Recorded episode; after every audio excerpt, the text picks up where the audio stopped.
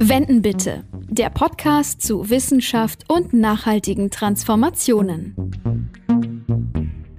Vielleicht kennt ihr das auch. Ihr habt euch vor einiger Zeit ein Elektrogerät gekauft, zum Beispiel einen Fernseher oder einen Drucker, und kaum ist die Garantie abgelaufen, dann hat das Gerät einen Defekt. Beim Drucker, da steht der Preis, den man bezahlt hat, ja oft nicht mehr in Relation zu einer Reparatur, aber bei einem Fernseher hm, schon eher. Also versucht man einen Reparaturdienstleister zu finden und der sagt dann, dass die Fehleranalyse erstmal 100 Euro kostet und noch unklar ist, welche tatsächlichen Reparaturkosten anfallen werden. Super super. 800 Euro für das Gerät bezahlt und dann vielleicht so 30 bis 50 Prozent Reparaturkosten nach so kurzer Zeit. Da kann man ja eigentlich gleich einen neuen kaufen. Ja, und so geht es auch ganz vielen Menschen in Deutschland. Die Preise für die Elektrogeräte sinken zwar, genauso sinkt aber auch die Qualität. Oder ist das von den Herstellern vielleicht sogar geplant? Das ist eine der Fragen, die wir in der heutigen Folge besprechen wollen. Unser Thema deshalb heute, wie verlängern wir das Leben unserer Elektrogeräte? Und damit noch einmal herzlich willkommen zu Wenden bitte, dem Podcast zu Wissenschaft und nachhaltigen Transformationen. Ich bin Mandy Schossig und ich leite die Kommunikation am Öko-Institut. Ja, und ich bin Nadine Kreuzer, Journalistin und Moderatorin und ich freue mich, dass wir dieses sehr spannende Thema heute mal detailliert auseinandernehmen können. Dazu hast du, Mandy, uns ja wieder einen Experten aus dem Öko-Institut eingeladen, Sidat Prakash. Sidat ist Senior Researcher im Institutsbereich Produkte und Stoffströme und er berät zu Politikinstrumenten für nachhaltigen Konsum und nachhaltige Produkte. Hallo Sid. Hallo, grüßt euch. Ja, es ist schön, dass du dir die Zeit nimmst, mit uns zu sprechen. Du bist ja absoluter Experte in diesem Bereich und hast die Studie zum Thema Lebensdauer von Produkten, die wir vom Öko-Institut vor einigen Jahren veröffentlicht haben, auch geleitet. Und wir wollen dich unseren Hörerinnen und Hörern noch ein bisschen persönlich vorstellen. Du hast in Delhi studiert, in Freiburg, Berlin und in Eberswalde. Sag mal, wie verschlägt es einen eigentlich von Delhi nach Eberswalde? Ja, die Frage wird mir oft gestellt. Und in Delhi hatte ich als Jugendliche viel Literatur gelesen und vor allem die deutsche Literatur. Und mein Lieblingsautor war der Bertolt Brecht. Und klar, ich habe damals zum damaligen Zeitpunkt gar kein Deutsch gesprochen, deswegen habe ich alles auf Englisch gelesen. Und irgendwann kam bei mir der Wunsch auf, ich müsste alles auch original lesen auf Deutsch. Und somit habe ich dann mit, mit Deutsch angefangen. Und ja, nach dem Studium von Biochemie, was ich in Delhi studiert habe, wollte ich mich auch nochmal umorientieren. Und weil ich dann Deutsch gekonnt habe, war für mich dann ja der Weg nach Deutschland ziemlich klar. Also wegen der Sprache, aber auch wegen der Literatur. Also hätte es Brecht nicht gegeben, wäre ich auch nicht in Deutschland. Du arbeitest jetzt ja mittlerweile schon seit 13 Jahren fürs Öko-Institut. Wie kam es dazu, dass du zum Öko-Institut gekommen bist? Ja, das ist, war ähnlich wie mein Weg von Delhi nach Eberswalde, so ein reiner Zufall.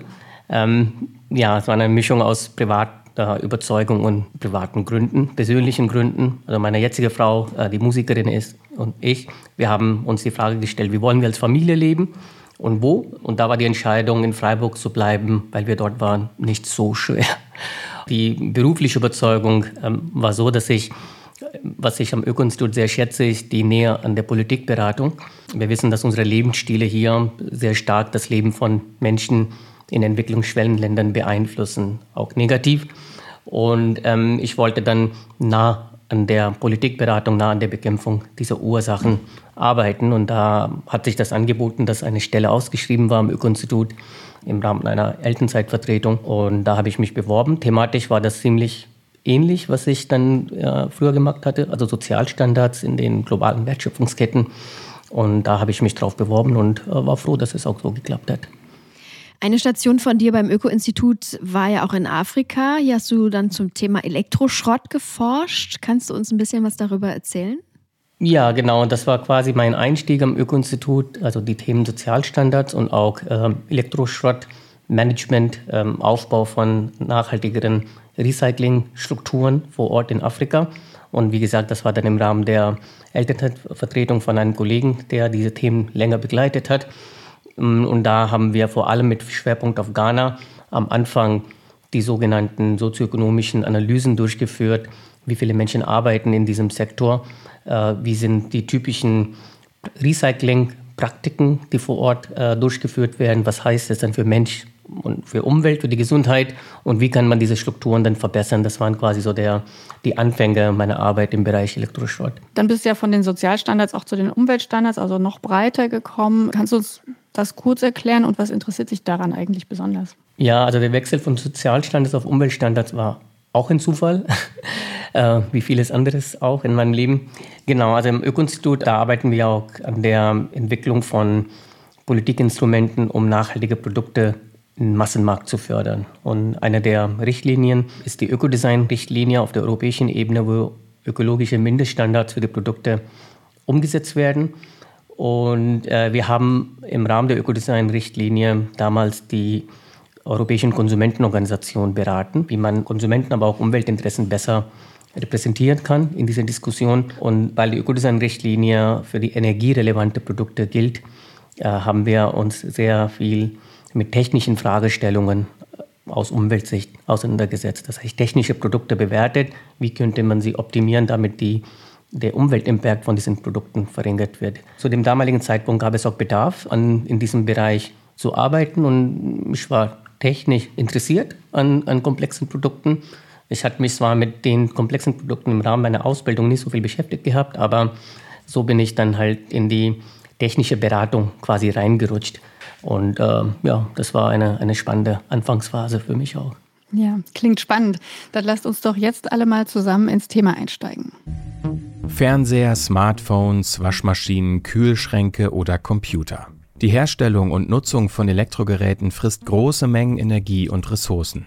Beim Recycling gehen immer noch wertvolle Ressourcen verloren und die Entsorgung verursacht, vor allem in den Entwicklungs- und Schwellenländern wegen der Schadstoffe, erhebliche Umwelt- und Gesundheitsprobleme. Elektroschrott ist global der am stärksten wachsende Abfallszweig. Allein 2019 fielen weltweit mehr als 50 Millionen Tonnen an. Und die Zahlen steigen.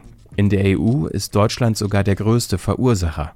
Während die Berge von Elektroschrott weiter wachsen, wird die Lebensdauer von Elektro- und Elektronikgeräten immer kürzer. Was nicht mehr funktioniert, wird weggeworfen und neu gekauft. Wohlstand, Wachstum und Konsum treiben die Industrie weiter an. Und Konsumentinnen und Konsumenten machen gerne mit. In diesem Zusammenhang läuft seit Jahren mit den Begriffen Obsoleszenz und geplante Obsoleszenz eine gesellschaftliche Debatte über unsere Konsumgesellschaft. Obsoleszenz meint dabei die natürliche oder künstliche Verkürzung der Lebensdauer eines Produkts. Umweltorganisationen fordern seit vielen Jahren Vorschriften und Mindestanforderungen an die Qualität, Haltbarkeit und Reparierbarkeit von Produkten. Ebenso soll es ein Recht auf Reparatur geben. Erste Regelungen zu ökologischen Mindeststandards von Produkten werden von der EU seit 2005 im Rahmen der Ökodesign-Richtlinie erarbeitet. Neue Regelungen dieser Richtlinie sollen auch eine längere Nutzung von Elektrogeräten ermöglichen. Doch reichen diese Maßnahmen, um die Lebensdauer unserer Geräte nachhaltig zu verlängern? Was muss geschehen, um der Wegwerfgesellschaft entgegenzuwirken? Ja, genau. All diese Themen wollen wir heute besprechen. Und um dieses spezielle Thema ranken sich natürlich auch wieder zahlreiche Mythen.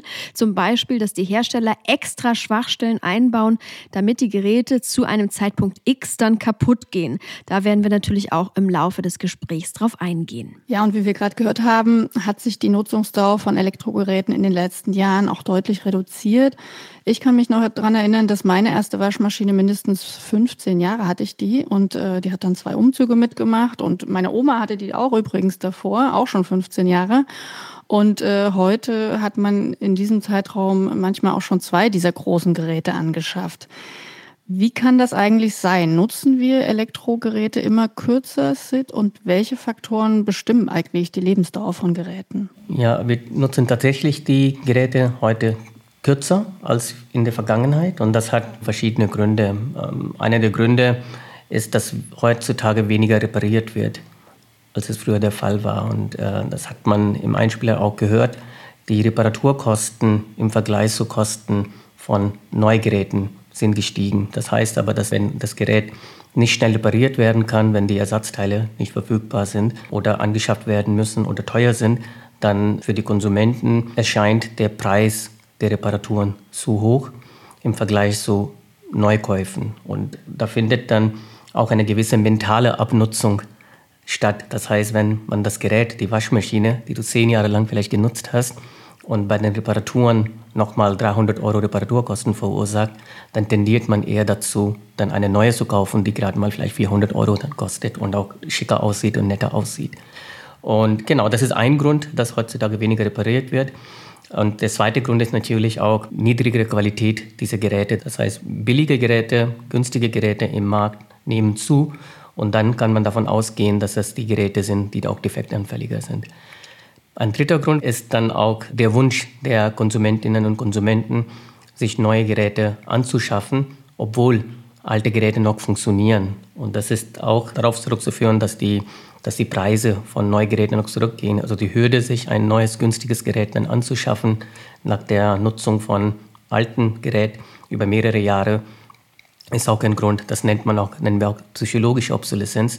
Das ist äh, klar bei Geräten wie Smartphones und Fernsehgeräte äh, ziemlich üblich. Was uns auch überrascht hat, dass selbst bei Haushaltsgroßgeräten, also wie Waschmaschinen oder Geschirrspüler, selbst dort ein Drittel der ersetzten Geräte zum damaligen Zeitpunkt noch funktionsfähig war. Mhm. Es wird ja oft suggeriert, dass es sich nicht mehr lohnt, alte Elektrogeräte zu reparieren. Also mal abgesehen von den Reparaturkosten, wird einem dann ja aber auch oft gesagt, kauft ihr doch lieber ein modernes Gerät, die sind auch viel energieeffizienter. Da sparst du im Verbrauch und nachhaltiger ist es dann letztendlich auch. Stimmt das überhaupt, Sid? Also sollte ich ein altes Gerät wegschmeißen, weil es nicht mehr so energieeffizient ist?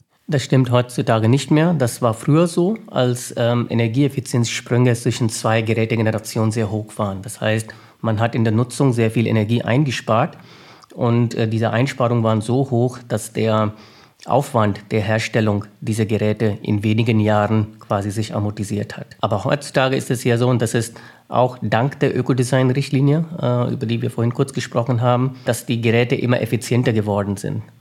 Also man hat ganz schlimme energieverbrauchende Geräte aus dem Markt verbannt. Und das heißt, Geräte sind immer besser geworden, auch in Kombination mit dem Energielabel, wo man sehen kann auf einer Energieeffizienzskala, was für eine Energieeffizienzklasse das Gerät hat die Konsumenten dazu auch mit beigetragen, dass effiziente Geräte auch mehr gekauft werden. Das heißt, Geräte sind effizienter geworden und Energieeffizienzsprünge zwischen zwei Gerätegenerationen sind nicht mehr so hoch. Das heißt, äh, diese Einsparungen sind jetzt nicht so hoch, dass die den Herstellungsaufwand von diesen Geräten in kurzen Zeiträumen amortisieren. Das heißt, es lohnt sich immer mehr, diese Geräte möglichst lang zu nutzen. Das heißt, wenn du heute oder vor wenigen Jahren ein energieeffizientes Gerät gekauft hast, dann möglichst lang nutzen. Gilt es denn für alle Geräte gleichermaßen? Also für die Waschmaschine genauso wie für den Kühlschrank und wie für das Laptop? Das gilt für die meisten Geräte, auch für die Waschmaschine, äh, die vor wenigen Jahren gekauft wurde und zum damaligen Zeitpunkt schon energieeffizient war. Das gilt für Smartphones, für Laptops, für Fernsehgeräte, für Drucker und es gilt auch für effiziente Geräte äh, im Bereich Haushaltsgroßgeräte.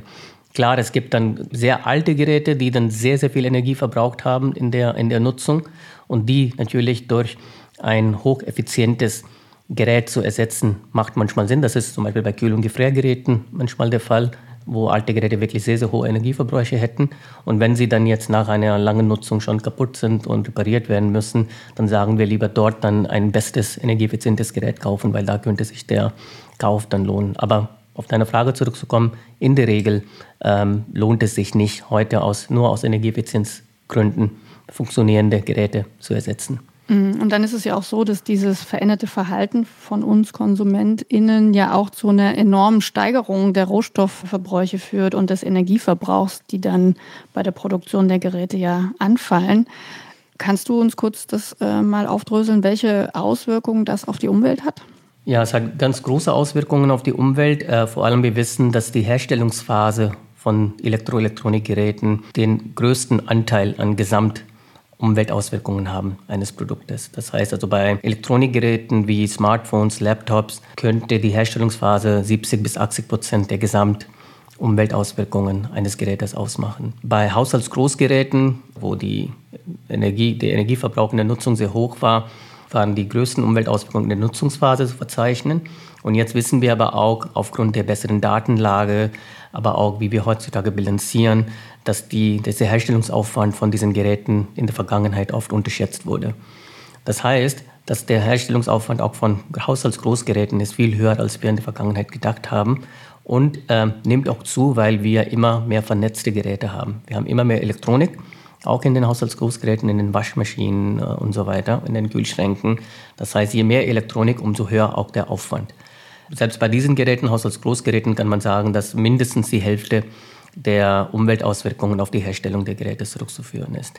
Oft äh, denkt man, dass man zum Beispiel in Deutschland durch gute Recycling-Infrastruktur, Recycling-Technologien Rohstoffe dann wieder zurückgewinnen kann. Das gilt zwar für bestimmte Metalle, wie Aluminium zum Beispiel oder Kupfer, wo die Rückgewinnungsquoten hoch sind, äh, für die Massenmetalle, aber für viele andere äh, Metalle wie Gold, äh, Silber, Palladium, Tantalum, die gehen immer noch zu einem großen Teil verloren. Das heißt, also die können wir dann wieder in den Kreislauf nicht zurückführen weil entweder die Recycling-Technologien Technologien fehlen oder Verluste bei der Sammlung, Vorbehandlung dann auftreten.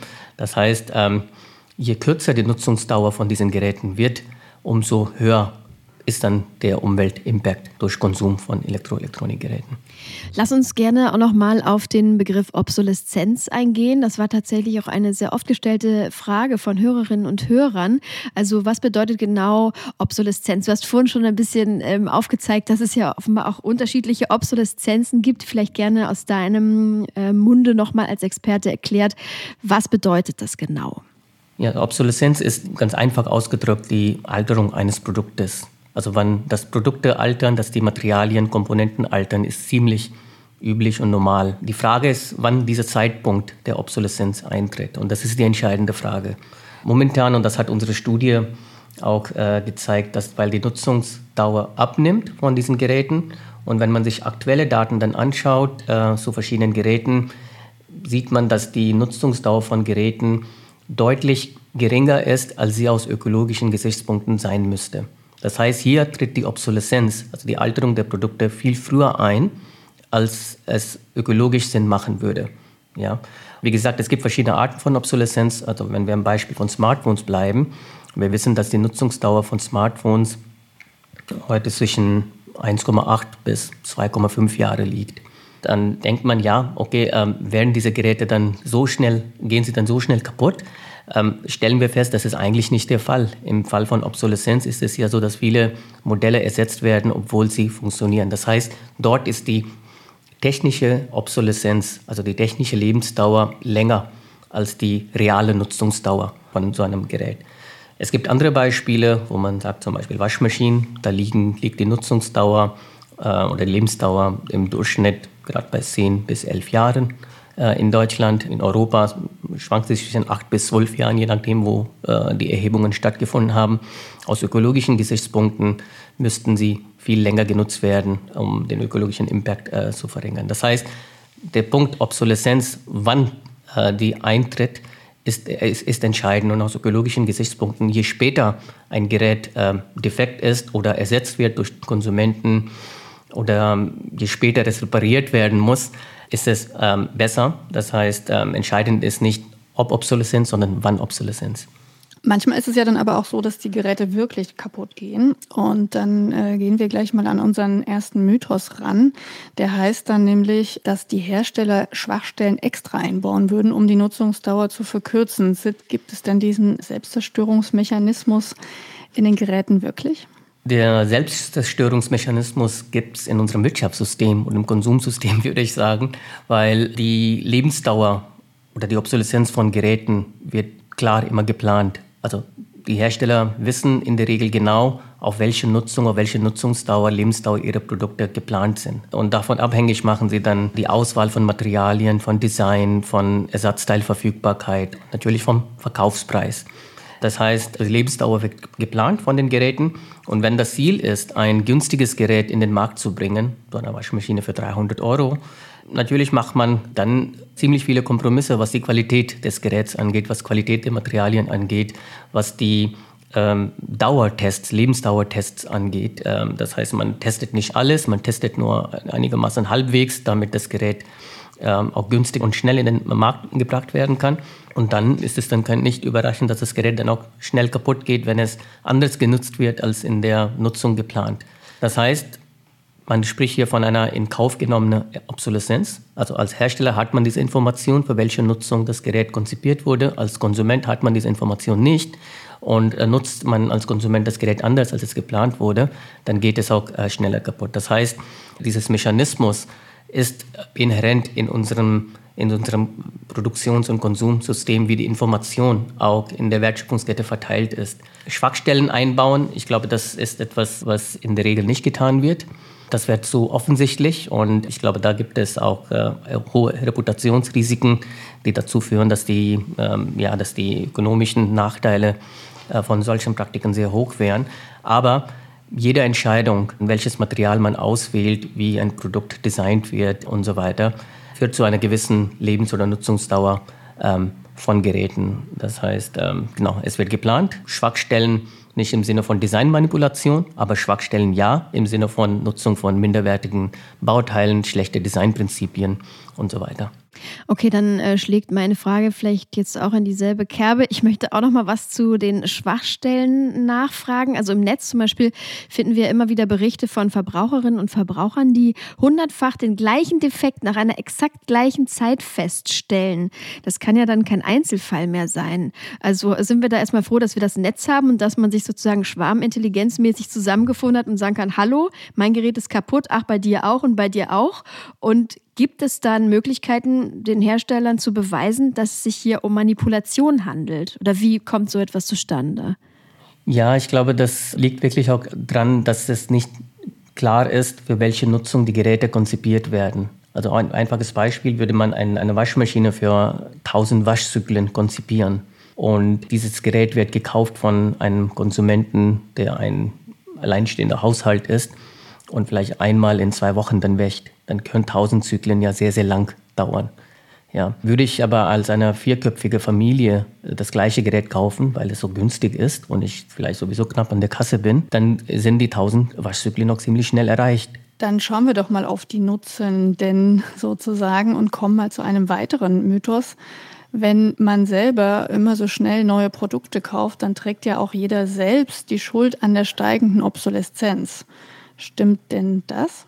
Also das stimmt äh, nur teilweise. Also klar, Konsumenten haben eine Mitverantwortung, aber ähm, weil den Konsumenten viele Informationen nicht vorliegen, trifft das nur bedingt zu. Weil die Informationen so asymmetrisch verteilt sind, können die Konsumenten auch nicht immer die richtige Entscheidung treffen. Und auch der Anspruch, immer beim Kauf das Richtige zu tun, ist einfach ein wahnsinnig hoher Anspruch. Und ähm, ich glaube, das überfordert die Konsumenten oft.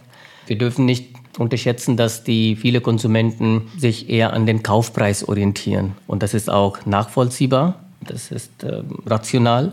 Äh, man will Geld sparen und wenn man denkt, dass man für wenig Geld genau das Gleiche rausbekommt im Sinne von Qualität, dann warum nicht Geld sparen? Und deswegen brauchen wir über diese Konsumenteninformation hinaus, und vielleicht kommen wir darauf zu sprechen, was diese Konsumenteninformationen sein könnten, ordnungsrechtliche Mindeststandards die die Konsumenten schützen und somit auch die Umwelt schützen. Das heißt, also wenn wir von Empowerment von Konsumenten sprechen, dann heißt es für mich persönlich Konsumenteninformation plus Konsumentenschutz, Verbraucherschutz. Und was Verbraucherschutz angeht, da ist der Gesetzgeber gefragt, die Politik gefragt, damit der Konsument die richtigen Entscheidungen treffen kann. Es muss einfacher werden, nachhaltiger zu konsumieren als umgekehrt. Momentan ist es nicht der Fall. Ähm, was ist mit der Politik? Billigt die Politik die kurzen Produktlebenszyklen, um die Wirtschaft anzukurbeln? Kann man das sagen? Ich glaube schon, ja. Also ich meine, wenn man sich dann die Zahlen dann anschaut, immer am Ende des Jahres wird auch berichtet, wie viel man konsumiert hat und wie viel es dann der Mehrkonsum zu mehr Wirtschaftsleistung dann beiträgt. Insofern ist es ja schon ein dieses, ähm, was Mandy vorhin gesprochen hat, dieser Selbstzerstörungsmechanismus. Das heißt eigentlich die kurze Nutzungsdauer von Geräten, damit mehr Geräte äh, gekauft werden und verkauft werden können, äh, führen dazu, dass es dann ähm, ja, positiv auf die Wirtschaft wirkt. Ja. Gut, dann steigen wir doch mal ein in diese unterschiedlichen Felder, auf denen man auch was tun kann. Vielleicht erstmal konkret gefragt, was kann ich denn als einzelne Person tun, um die Lebensdauer meiner Elektrogeräte zu verlängern? Kann ich da überhaupt was machen? Ja, ich glaube, da gibt es noch äh, nicht so viele Anhaltspunkte äh, momentan. Ich meine, im Bereich Energieeffizienz haben wir Energieeffizienzskala, da ist es ja einfacher. Im Bereich Lebensdauer gibt es wenig Möglichkeiten. Also man kann sich an Die Testergebnisse von Organisationen wie Stiftung Warentest orientieren, die immer wieder Lebensdauertests durchführen und äh, Produkte bewerten. Äh, man kann sich an die Markenhersteller orientieren, die Qualität als Kernmerkmal ihrer Produkte verkaufen und oft auch höhere Garantien versprechen für ihre äh, Produkte. Also Garantieaussage ist ein, ein gutes Instrument, woran sich die Verbraucher orientieren können. Und ja, nicht jeden billigen Kram hinterherlaufen. Ich glaube, es lohnt sich beim Kauf etwas mehr Geld auszugeben für die Qualität, weil letztendlich über, die, über den gesamten Lebenszyklus eines Produktes gesehen spart man Geld, weil man nicht nach wenigen Jahren wieder ein neues Gerät kaufen muss. Und das haben wir für eine Reihe von Produktgruppen berechnet, dass die Lebenszykluskosten von höherwertigen Geräten geringer sind als die von kurzlebigen Geräten und das bei, bei allen Produkten. Das heißt, beim Preis achten unbedingt und äh, klar, nicht immer alle teure Geräte sind besser.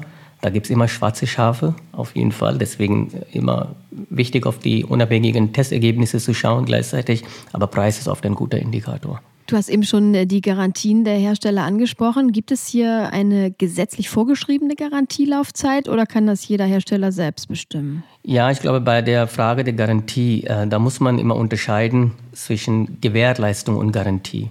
Was Gewährleistung angeht, das ist gesetzlich geregelt.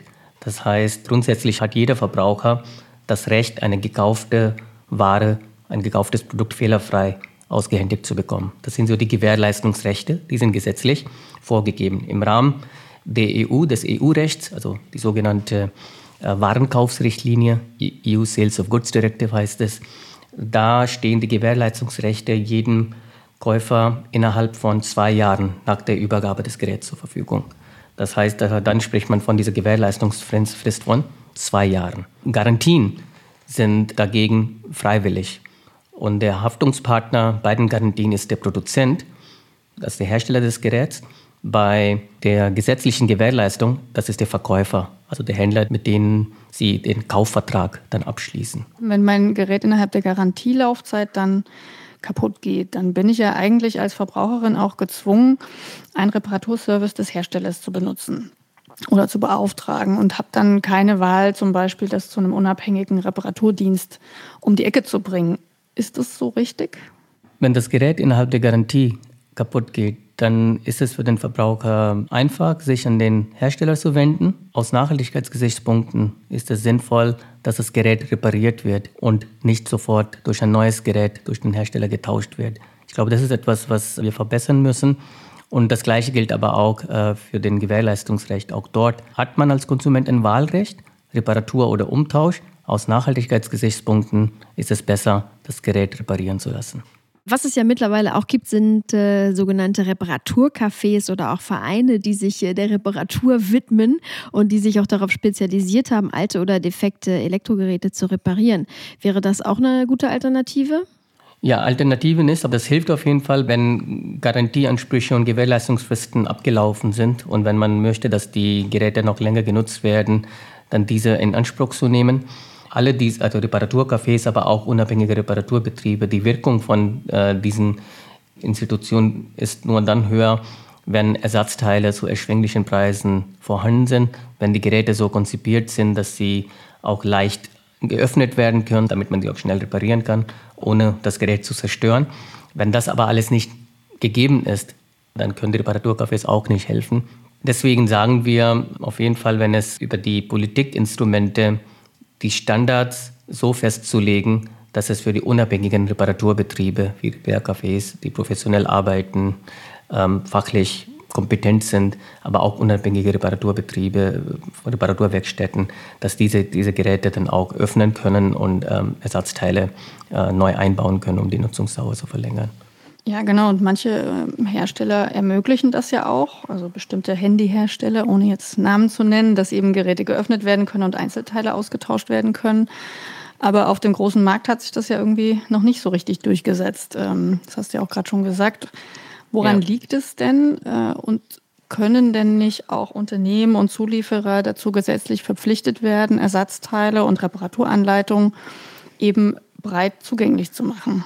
Ja, das äh, passiert jetzt auch im Rahmen der Ökodesign-Richtlinie. Auch seit diesem Jahr gelten auch äh, neue Ressourceneffizienzanforderungen, Reparaturanforderungen für bestimmte Produktgruppen wie Waschmaschinen, Geschirrspüler, Kühlgeräte, aber auch für Displays. Das heißt, da werden die Hersteller verpflichtet, Ersatzteile zwischen sieben und zehn Jahren zur Verfügung zu stellen. Und es gibt auch die Verpflichtung, dass diese Geräte mit leicht verfügbaren Werkzeugen auseinandergenommen werden können. Und darüber hinaus gibt es auch ähm, die Anforderung, dass der Zugang zu Reparatur- und Wartungsinformationen auch für die unabhängigen Reparaturbetriebe, wenn sie professionell arbeiten, also wenn sie fachlich kompetent sind und auch für ihre Tätigkeit haften, dass sie den Zugang bekommen zu dieser Information, diskriminierungsfrei im Sinne von den gleichen Zugang wie die Markenbetriebe oder autorisierten Betriebe von Herstellern und zum angemessenen Preis. Das heißt, das ist noch nicht definiert, was das äh, heißt oder Verhältnismäßigkeit von Gebühren zum, für den Zugang von äh, Reparatureninformationen. Aber auf jeden Fall wird im Rahmen von der Ökodesign-Richtlinie versucht, äh, diese Rahmenbedingungen zu verbessern insgesamt, dass die Reparaturen besser werden. Ob das ausreicht, das wissen wir nicht. Bei dem Punkt zu bleiben zum Thema äh, Verhältnismäßigkeit der Gebühren, angemessener Preis, da sagen wir auf jeden Fall, dass es sinnvoller ist, dass diese Gebühren, diese Preise nicht höher sein dürfen für die unabhängigen Reparaturbetriebe wie für die Markenbetriebe. Und das ist im Kfz-Bereich so. Ähm, das sollte man für Elektroelektronikbereichen dann auch, auch machen. Genau. Und zwischendurch mal vielleicht eine Frage zum Thema Anreize setzen. Ich habe gelesen, dass es jetzt in Thüringen einen Reparaturgutschein gibt, wo man bis zu 100 Euro bekommt, wenn man sein Gerät reparieren lässt. Ähm, was gibt es denn da so für gute Beispiele? Oder machen das vielleicht andere Länder auch? Oder was machen andere Länder da besser, was die Anreize angeht? Ja, es gibt verschiedene Anreizsysteme. Genau, das Thüringer Beispiel ist auch ein gutes Beispiel. Das gibt es aber länger zum Beispiel in Graz. Da werden auch Reparaturkosten bis zu 50 Prozent und maximal 100 äh, Euro erstattet. Es gibt auch Beispiele zum Beispiel aus Schweden, wo die Reparaturkosten bei der Einkommensteuererklärung dann abgesetzt werden können.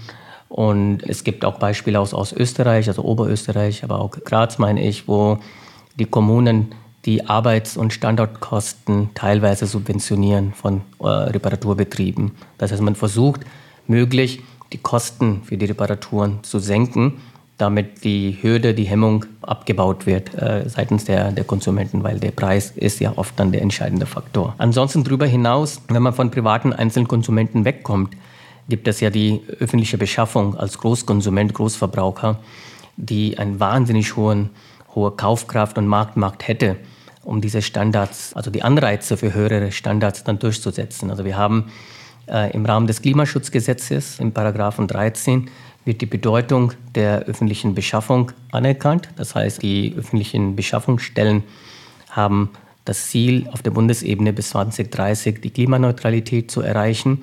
Und da kann man im Rahmen der öffentlichen Beschaffung jetzt bei allen beschafften Gegenständen die sogenannten Lebenszykluskosten von Produkten berücksichtigen und es gibt eine Bevorzugungspflicht für klimafreundliche Produkte. Und wir haben noch ein Kreislaufwirtschaftsgesetz, das ist der Paragraph 45 und dort gibt es eine Bevorzugungspflicht für die Beschaffung von zirkulären Produkten sozusagen. Und das ist etwas, was man für, in der Umsetzung noch verbessern muss. Aber auf jeden Fall ist die gesetzliche Grundlage damit geschaffen. Gut, jetzt haben wir ja schon sehr ausführlich über Reparaturen und Reparierbarkeit gesprochen. Welche rechtlichen Bestimmungen gibt es denn darüber hinaus, um die geplante oder zumindest mal verkürzte Abnutzung von Geräten zu unterbinden? Also Stichwort Reparaturrichtlinie und Ersatzteile, aber auch Haltbarkeit. Äh, gibt es da geplante gesetzliche Anpassungen? Also im Rahmen der Ökodesign-Richtlinie gibt es auch die Möglichkeit, Haltbarkeitsanforderungen an die Geräte zu stellen. Das gibt es schon für wenige Produktgruppen, wie zum Beispiel für, für Staubsauger. Da müssen die Staubsaugermotor mindestens 550 Stunden halten. Und äh, beim, beim Schlauch, das muss mindestens 40.000 Schwenkungen aushalten. Ähnliche Anforderungen gibt es auch bei, bei Lampen, bei LEDs und OLEDs, dass da dort Dauertests verlangt sind und da darf nur ein sehr geringer Anteil von Lampen nach bestimmten Betriebsstunden ausfallen. Also das heißt, die gibt es, aber die gibt es nur für sehr wenig Produktgruppen, diese Haltbarkeitsanforderungen. Die bräuchte man für alle Produktgruppen. Bei anderen Produktgruppen wie zum Beispiel Notebooks oder Computer und Displays, die gibt es noch nicht, auch für die Waschmaschinen und auch Geschirrspüler und so weiter. Das heißt, die müssen kommen, weil ohne die Haltbarkeitsmindestanforderungen schaffen wir nicht den Gesamtstandard Qualität von Produkten im Massenmarkt zu erhöhen. Da gibt es äh, Bemühungen auf der europäischen Ebene, das, das zu tun. Und da werden auch dahinterliegende Standards entwickelt, aber die sind noch nicht so weit. Also wir haben gerade so eher horizontale generische Standards, äh, die im Rahmen der Standardisierungsaktivitäten entwickelt wurden, aber die sind nicht produktspezifisch. Das heißt, bis äh, das geschieht, sind vergehen bestimmt drei bis fünf Jahre noch. Aber wir hätten jetzt schon die Möglichkeit, zum Beispiel mit anderen Instrumenten zum Verbraucherrecht äh, diese Haltbarkeitsanforderungen zu erhöhen.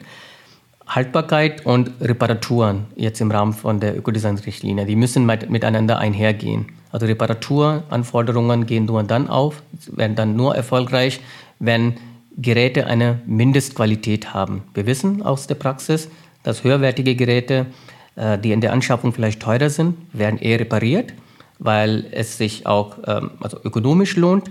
Und da ist auch eine gewisse Wertschätzung da seitens der Verbraucherinnen und Verbraucher, teurere Geräte, höherwertige Geräte reparieren zu lassen. Und wenn die Geräte diesen Mindeststandard erfüllen, höherwertig sind, dann sind sie oft auch mit Anforderungen wie oder beziehungsweise mit Merkmalen wie langer Ersatzteilverfügbarkeit, guter Service von Herstellern und Wartungsinformation verbunden. Problem sind sehr günstige Geräte, billige Geräte. Das heißt, würde man die Haltbarkeit nicht verbessern und nur die Reparaturanforderungen äh, umsetzen, ich glaube, erreichen wir das Ziel nicht, weil es wird immer noch viel zu teuer sein in Europa, diese Geräte zu reparieren. Ähm, und das werden da, wenn die Konsumenten einfach nicht mitmachen, obwohl die gesetzlichen Voraussetzungen da sind für die Reparaturen. Sid, jetzt hast du ja schon äh, Ökodesign äh, immer mal wieder gesagt oder wir sind immer wieder draufgekommen. Das ist ja auf europäischer Ebene die Richtlinie, die die Mindestanforderungen an den Energieverbrauch von Elektrogeräten festlegt. Also müssen wir vielleicht einmal ganz kurz erklären. Und du hast jetzt auch schon einige Sachen gesagt, die verändert werden müssten. Deshalb nochmal die Frage, ist denn diese Ökodesign-Richtlinie ausreichend oder was muss noch verbessert oder ergänzt werden? Ja, also die Ökodesign-Richtlinie, die gilt ja nicht nur für energieverbrauchende Produkte, sondern energierelevante Produkte. Das wurde schon äh, erweitert in der Vergangenheit. Was aber auch äh, in der Vergangenheit eher passiert ist, dass man bei der Entwicklung von Mindeststandards und Maßnahmen sich auf die Energieeffizienz in der Nutzungsphase von Geräten fokussiert hat. Das heißt, man hat die Energieeffizienz von Haushaltsgroßgeräten, von elektronischen Geräten verbessert. Im Rahmen der Ökodesign-Richtlinie, es gab auch die sogenannte Standby-Richtlinie, wo man geschafft hat, die Standby-Verluste zu minimieren, also Geräte, die im Leerlauf laufen, aber trotzdem äh, Strom verbrauchen. Also es gab sehr, sehr starker Fokus auf die Energieeffizienz. Anforderungen auf den Energieverbrauch in der Nutzungsphase. Also weil wir jetzt wissen, dass die Herstellungsphase einen ziemlich hohen Impact hat im Gesamtproduktlebenszyklus, das hatte ich am Anfang erklärt, wird der Fokus immer mehr in Richtung Materialeffizienzanforderungen gelegt. Das heißt, äh, die versucht man jetzt nicht unter den Teppich zu kehren, weil wir wissen, dass die relevant sind und angegangen werden müssen, damit der Gesamtimpact von Produkten sich äh, reduziert, werden auch die Materialeffizienzanforderungen, also Anforderungen an die Haltbarkeit, an die, an die Reparierbarkeit und so weiter äh, gestellt. Ob sie wirkungsvoll ist, die Ökodesign-Richtlinie oder nicht. Also im Bereich Energieeffizienz hat man sehr viele Fortschritte erzielt. Also Geräte sind effizienter geworden in, in, in den letzten Jahren. Bei Materialeffizienz ist es ja so, das liegt in der ähm, DNA der Ökodesign-Richtlinie, dass sie noch nicht hohe Wirkung erzielen konnte. Zum einen ist es auf äh, die Methodik zurückzuführen, die dahinter liegt, wie die Umweltbelastungen und Entlastungspotenziale äh, ermittelt werden, also sogenannte äh, Methodik für die, für die Ökodesign von energierelevanten Produkten. Und da ist es ja so, dass die Materialeffizienzaspekte eher unterbelichtet sind, unterbewertet sind. Also zirkuläre Ansätze wie Haltbarkeit, Wiederverwendung, Reparierbarkeit, die werden nicht so berücksichtigt wie die Energieeffizienzthemen. Und zum Zweiten ist es so, dass man im Rahmen der Ökodesign-Richtlinie bei der Festlegung von Mindestumweltanforderungen auf die geringsten Lebenszykluskosten dann eingeht. Das heißt, mit möglichst wenig Kosten für die Konsumenten versuchen, bestimmte Umweltanforderungen umzusetzen. Das, wenn man bei dem Ansatz bleibt, äh, von möglichst wenig Kosten, also die sogenannten Least Lifecycle Cost, die geringsten Lebenszykluskosten, dann schöpft man das Potenzial nicht, was man noch hätte, würde man die Kosten etwas erhöhen. Das heißt, nicht die geringsten Kosten für den Konsumenten, sondern etwas höhere Kosten, immerhin geringer als das Durchschnittsprodukt, aber höhere Kosten. Würde man die dann nehmen, dann könnte man viel ambitioniertere Maßnahmen umsetzen, was letztendlich dann dazu führt, dass die Gesamtpreise für die Produkte äh, etwas zunehmen. Aber auf der Ebene von Lebenszykluskosten sind die Kosten dann immer noch geringer als das Durchschnittsprodukt. Man sollte versuchen, eher in Richtung äh, geringen Lebenszykluskosten und in Richtung ambitioniertere Standards damit man ein Transformationspotenzial im Massenmarkt dann bewirkt. Wie sieht das denn aus mit unseren Verbraucherschutzgesetzen, die wir jetzt schon haben? Wie sehr helfen die? Mhm. Also ich hatte vorhin von, der, von den Gewährleistungsrechten gesprochen und von dem EU-Recht. Da ist dann der Mindeststandards gerade zwei Jahre auf der EU-Ebene. Das heißt, ähm, die Gewährleistungsrechte, die ein, äh, ein Käufer gegenüber einem Händler, einem Verkäufer geltend machen kann, äh, die gelten für zwei Jahre nach der Übergabe des Geräts.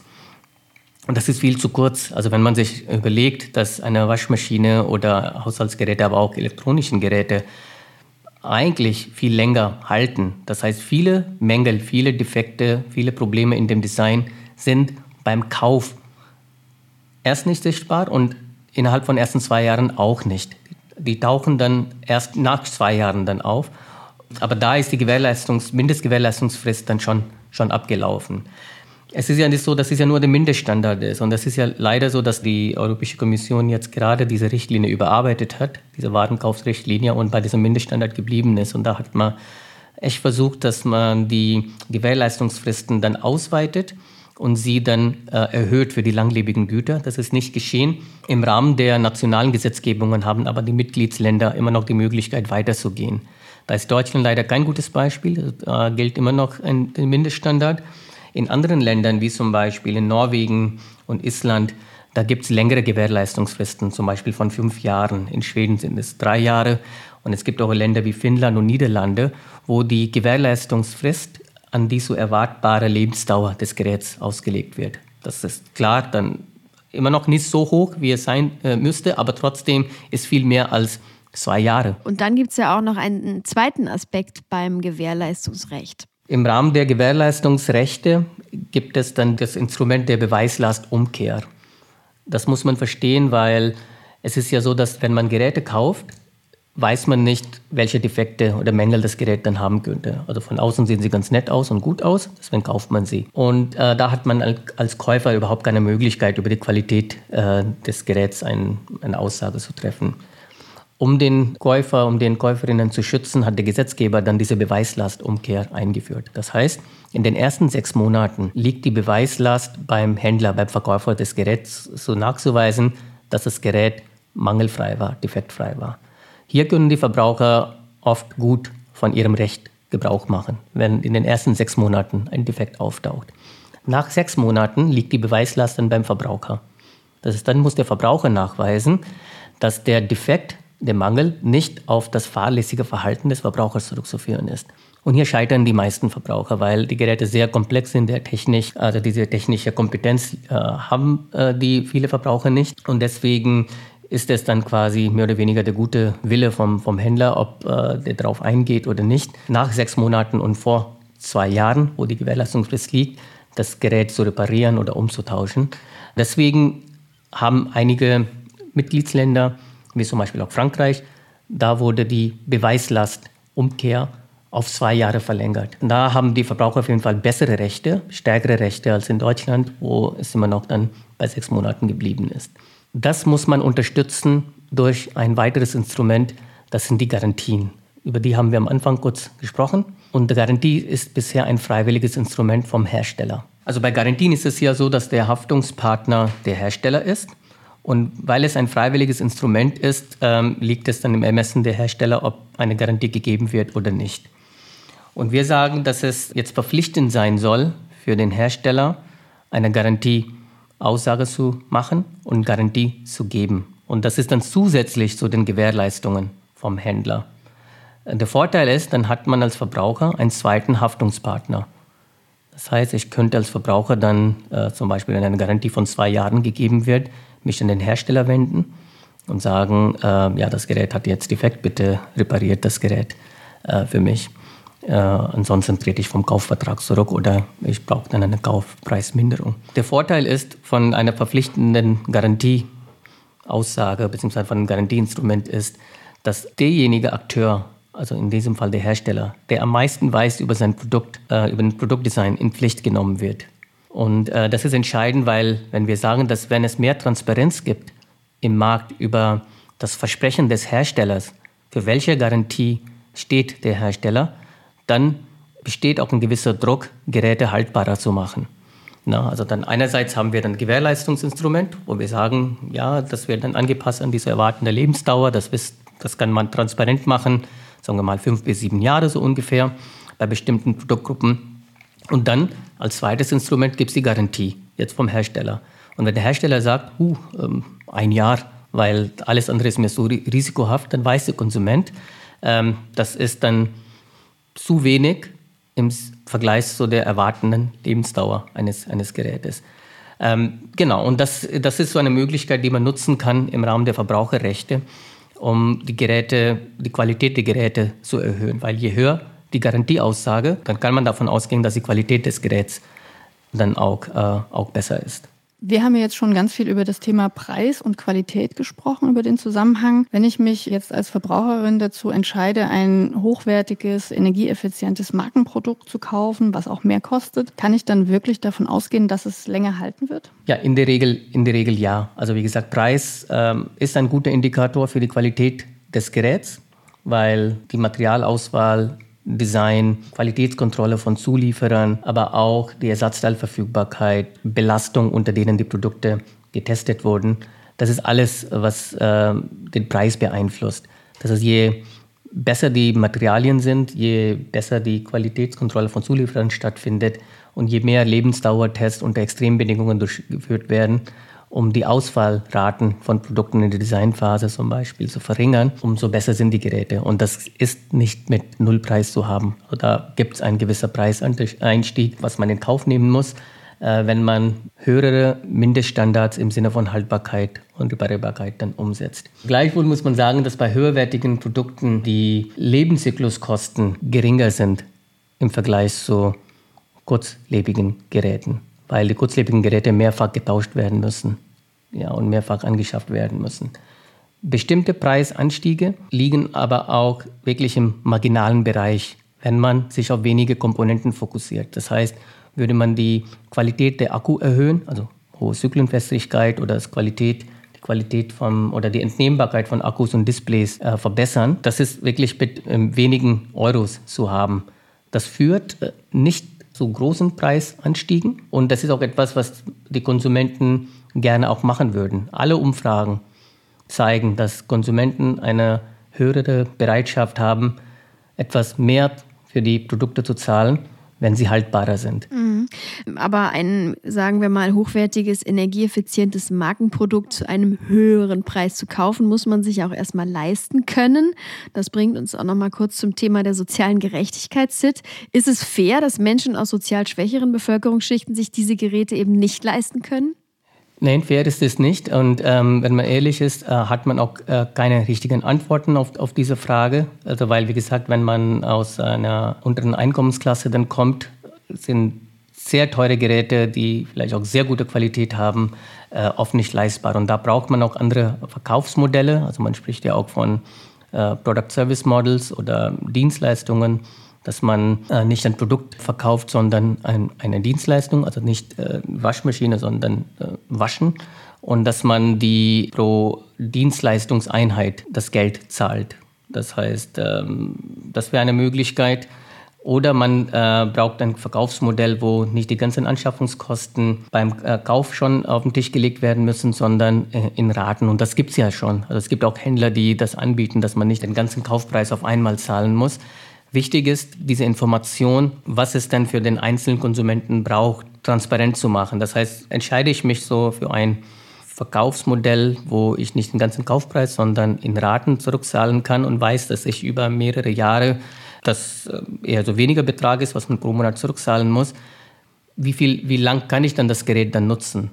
Und da ist das Versprechen bzw. die Bedingungen äh, solcher Modelle äh, sehr ausschlaggebend. Das heißt, wenn der Hersteller sagt, dass die Geräte mit einem guten Service, Wartung, Ersatzteilverfügbarkeit, Reparaturservice verbunden sind und äh, damit lässt sich das Gerät auf jeden Fall viel länger nutzen, als wenn ihr das Gerät jedes Mal neu kauft, was günstiger ist vielleicht in der Anschaffung.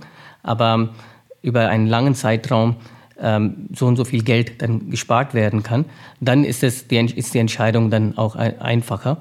Aber wie gesagt, es gibt ähm, noch keine abschließende Antwort, wie sehr hochwertige Geräte durch wenig Einkommen dann ermöglicht werden können. Und was kann man dann tun, um hochwertige Produkte in den Massenmarkt zu bringen? Also hochwertige Produkte Massenmarkt zu bringen, da gibt es das Instrument des, des Ökodesign, der Ökodesign-Richtlinie. Und das sind ja Mindeststandards, die da gesetzt werden. Das heißt, äh, die Mindeststandards sind aber so hoch, dass die mit wenig Preisanstiegen realisiert werden können. Das heißt, auch geringe Preiserhöhungen sind verkraftbar. Und, aber wir haben dann auch äh, andere Anreizsysteme, um die Produkte in den Massenmarkt zu bringen, wie zum Beispiel die öffentliche Beschaffung als Großbeschaffer, wo man versucht, mit großer Kaufkraft sehr ambitionierte, höherwertige Produkte in den Massenmarkt zu bringen. Und je mehr Produkte, solche Produkte in den Massenmarkt gibt, dann kann man davon ausgehen, dass es ein gewisses Preisausgleichseffekt dann gibt, dass die Preise auch von, äh, von sehr höherwertigen Waren dann äh, etwas sinken. Und, ähm, und davon werden wir dann alle insgesamt profitieren. Zusätzlich gibt es in äh, Frankreich seit diesem Jahr das Instrument äh, des sogenannten Reparaturindex, Reparability Scoring. Und da können die Verbraucher auf dem Gerät in einem Label dann sehen, wie reparierbar das Gerät ist. Das heißt, da fließen Kriterien ein, wie zum Beispiel Ersatzteilverfügbarkeit, aber Kosten für die Ersatzteile, Entnehmbarkeit von, von Komponenten und so weiter. Und daraus ergibt sich dann ein Score. Und je besser ein Score ist auf einer Skala bis von 1 bis 10, umso reparierbarer, reparaturfreundlich das Gerät ist. Und das ist ein einfaches Instrument, um Konsumenten mehr die Möglichkeit zu geben, sich für ein besseres, reparaturfreundliches Gerät zu, ähm, zu entscheiden. Und dieses Index, ähm, und das ist auch vorgesehen, kann man im Sinne von auch einen Haltbarkeitsindex weiterentwickeln auf der europäischen Ebene. Das heißt, gerade hat es Frankreich gemacht in einem Alleingang. Gut wäre es, wenn so ein äh, Reparierbarkeits- und Haltbarkeitsindex auf der gesamteuropäischen Ebene dann geben könnte. Ja, das wäre schön, wenn es das auch bei uns geben würde. da warten wir noch drauf. Sid, in jeder Folge unserer Podcast-Reihe stellen wir unseren Expertinnen und Experten die Kanzlerinnenfrage, also natürlich auch dir.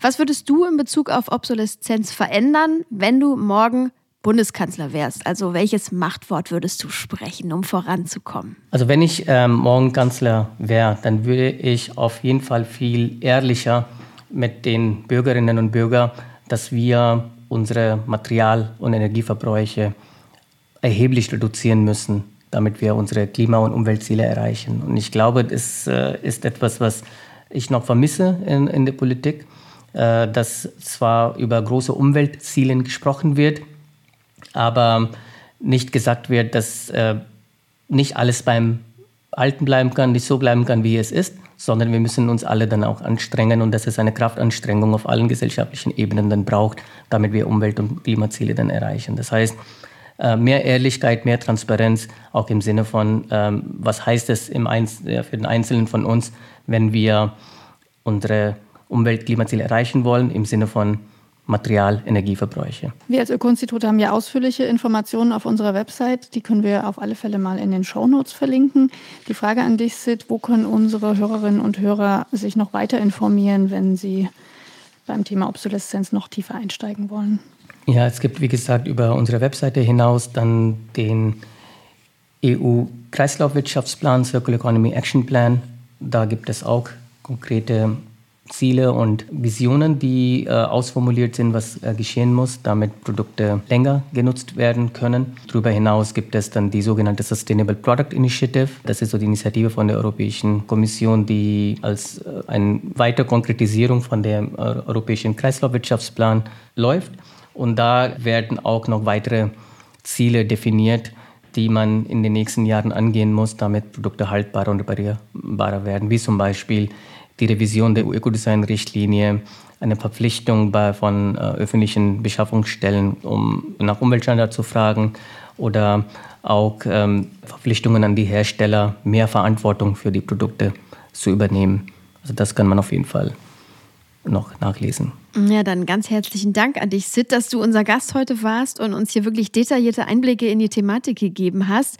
Und äh, wir hoffen natürlich, dass ihr selber ein paar Punkte mitnehmen konntet, vielleicht äh, ja ein paar Anregungen bekommen habt, wie ihr euer Konsumverhalten noch optimieren könnt, wie ihr in Zukunft mit Geräten, die kaputt gehen, umgeht oder auch mit Neuanschaffungen. Und äh, wir sind gespannt auf die ganzen äh, Auswirkungen der politischen Entwicklungen, die da so anstehen, die du angesprochen hast, Sid. Und äh, ja, es war schön mit dir da mal expertenmäßig sich in die Thematik der Obsoleszenz einzusteigen. Herzlichen Dank. Ja, danke, ja, danke euch auch. Tschüss. Vielen Dank. Ciao. Ja, und unser nächster Podcast dreht sich um die Energiewende und die Frage, wie sozial sie eigentlich sein kann. Denn wenn wir zum Beispiel einen CO2-Preis auf fossile Energien haben, dann wird ja automatisch das Heizen teurer oder das Autofahren. Und wir wollen diskutieren, wie Haushalte mit verschiedenen Einkommen davon belastet sind und wie diese Lasten gerecht verteilt werden können beziehungsweise auch Menschen mit wenig Einkommen entlastet werden können. Wenn ihr dazu schon Fragen habt, dann schreibt uns gern an podcast.öko.de. Ja, und diesen Podcast könnt ihr natürlich bei Apple Podcast, Spotify oder auch unter öko.de slash podcast und überall, wo es sonst so Podcasts zum Abonnieren gibt, anhören. Wir würden uns wie immer sehr freuen, wenn ihr uns bei Apple Podcast zum Beispiel eine nette Rezension schreibt, wenn es euch gefallen hat oder uns ein paar Sternchen da lasst. Ganz herzlichen Dank für euer Interesse. Ja, dann äh, tschüss, bis zum nächsten Mal. Macht's gut. Wenden bitte. Der Podcast zu Wissenschaft und nachhaltigen Transformationen.